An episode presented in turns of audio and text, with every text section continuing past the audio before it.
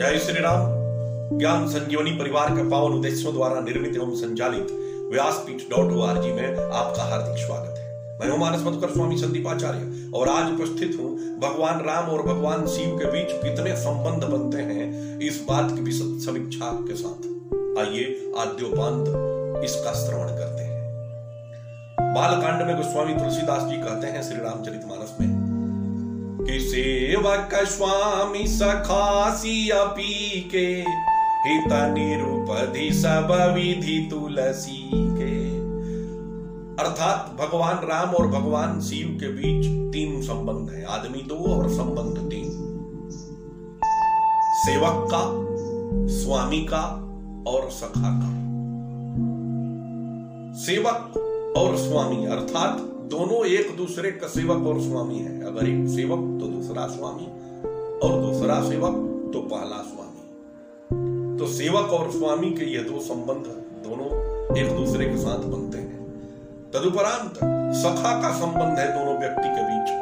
दोनों एक दूसरे के सखा हैं, दोनों एक दूसरे के मित्र हैं। और इस चीज़ की बड़ी ही विलक्षण व्याख्या उस समय उभर कर सामने आती है। जब भगवान शिव के विवाह के समय उनको मनाने के लिए भगवान राम जाते हैं और जब वहाँ जाते हैं तो इन तीनों संबंधों की दुहाई वह देते हैं भगवान शिव के सामने। सब विस्तार पार्वती की कथा सुनाकर और भगवान राम, भगवान शिव से इस बात का अनुरोध करते हैं कि मैं आपके पास कुछ बात लेकर आया हूँ और उस बात के साथ वह अपने तीनों संबंधों की दुहाई देते हैं। कहते हैं कि हमारे और आपके बीच तीन संबंध बनते हैं, सेवक का, स्वामी का और शखा का। और जो बात मैं कहने आया हूँ, या तो आप उसे स्वामी बनकर स्वीकार कर लीजिए, अथवा सेवक बनकर स्वीकार कर लीजिए, अथवा शखा बनकर स्वीकार कर लीजिए। लेकिन मैं जो कहने आया हूँ, इसको आप अवश्य स्वीकार और भगवान राम कहते हैं, भगवान शिव से कि मम सुनहु शिव जौमो पर निजने जाई विवाह हुसैल जही, यह मोहि दे बड़ी ही सुंदर व्याख्या है इस दोहे की। कहते हैं इसमें गोस्वामी जी महाराज कि भगवान राम ने कहा, भगवान शिव को बिनती मम सुनहु शिव इसमें तीनों संबंधों की दुहाई देते हैं भगवान। कहते हैं कि अगर आप अपने को स्वामी मानते हैं और मुझको सेवक मानते हैं तो एक सेवक स्वामी से विनती करने आया है। कि मम सुनहु शिव और अगर यह संबंध आपको पसंद नहीं, अगर आप दूसरा संबंध मानते हैं तो हम एक दूसरे के मित्र हैं।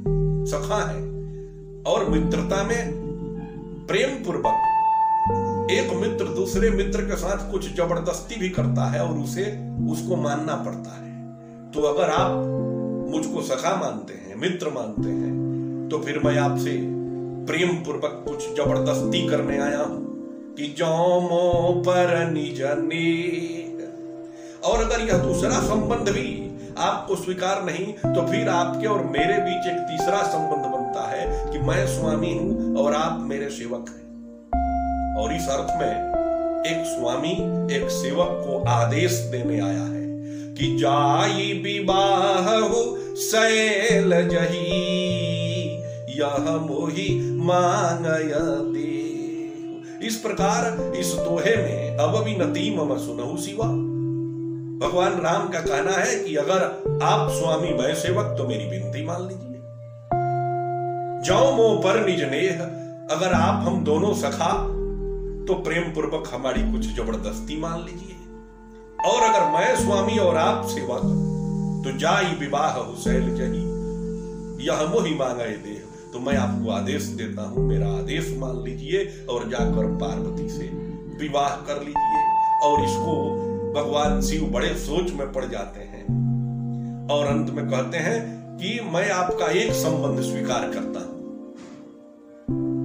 ना मैं सखा का संबंध स्वीकार करता हूँ, ना मैं स्वामी हूँ और ना आप सेवक हैं, इसको मैं मानता हूँ। हाँ आप स्वामी हो और मैं सेवक हूँ, इसको मैं स्वीकार करता हूँ। कह शिव जदपि उचित ऐसा नाही नाथ बचन पुनि मेटी न जाही।